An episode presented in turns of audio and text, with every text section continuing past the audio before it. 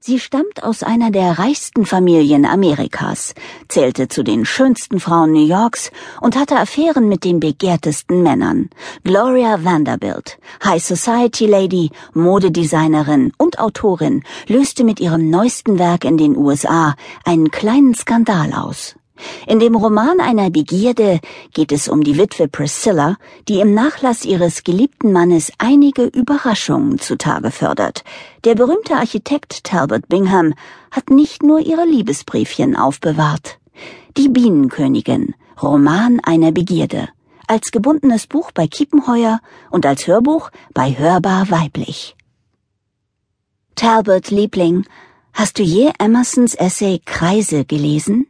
Darin schreibt er, unser Leben ist eine Lehrzeit für die Erkenntnis der Wahrheit, dass um jeden Kreis ein anderer gezogen werden kann, dass es in der Natur kein Ende gibt, sondern jedes Ende ein Anfang ist, dass aus jeder Mittagsstunde ein neuer Tag entsteht. Und dass unter jeder Tiefe sich noch eine tiefere Tiefe auftut. Ach, mein Liebster, wenn ich das lese, muss ich an uns denken, wie es sein wird, wenn du mir den Ehering über den Finger streifst. Denn unsere Ehe wird ein niemals endender Kreis der Wahrheit sein. Mit inniger Liebe, Pris. Unter meinen Briefen kam ein weiterer Stapel zum Vorschein, verschnürt mit purpurrotem Ripsband, taubengraue Umschläge, mit purpurroter Tinte von unbekannter Hand beschriftet. Mr. Talbot Bingham, Box 964, Easton, Maryland. Ich drehte einen Umschlag und las den Absender. Akeroo, Montecito, California. Aus dem purpurrot gefütterten Umschlag zog ich einen Briefbogen hervor und bemerkte das eingeprägte purpurne Emblem, eine kleine, aber kostbare Krone und darunter eine Biene. Ich las. Gebieter, eines Nachts, wenn du es am wenigsten erwartest, wenn du höchstens ein wenig unruhig von Unbestimmtem träumst, werde ich in deinem Zimmer erscheinen, weil du als Beweis dafür, dass du mich besitzt, einmal verlangt hast, dass ich nicht sichtbar um die Taille eine goldene Kette mit dem Schlüssel zu deiner Wohnung trage, wird es mir ein leichtes sein, die Tür zu öffnen. Ich werde nur ein einziges Zündholz bei mir tragen, aber es wird mir den Weg zum Zentrum deines Körpers erleuchten, wo du selbst im Schlaf noch darauf sinnst, wie ich aus Nektar meinen Honig mache. Es ist, als sei dies Zündholz eine Biene, die so darauf erpicht ist, an deinem Schwanz zu saugen, dass sie ihn, obwohl er sich doch versteckt, selbst in der größten Stadt der Welt finden könnte.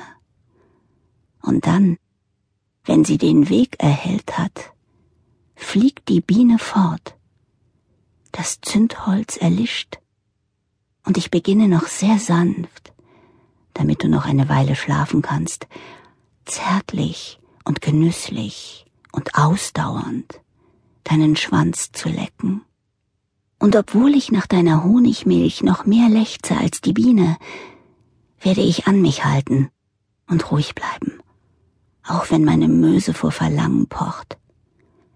Ich werde die Zunge um den Rand des Gelieds kreisen lassen, mit zartem Druck, mal mehr, mal weniger.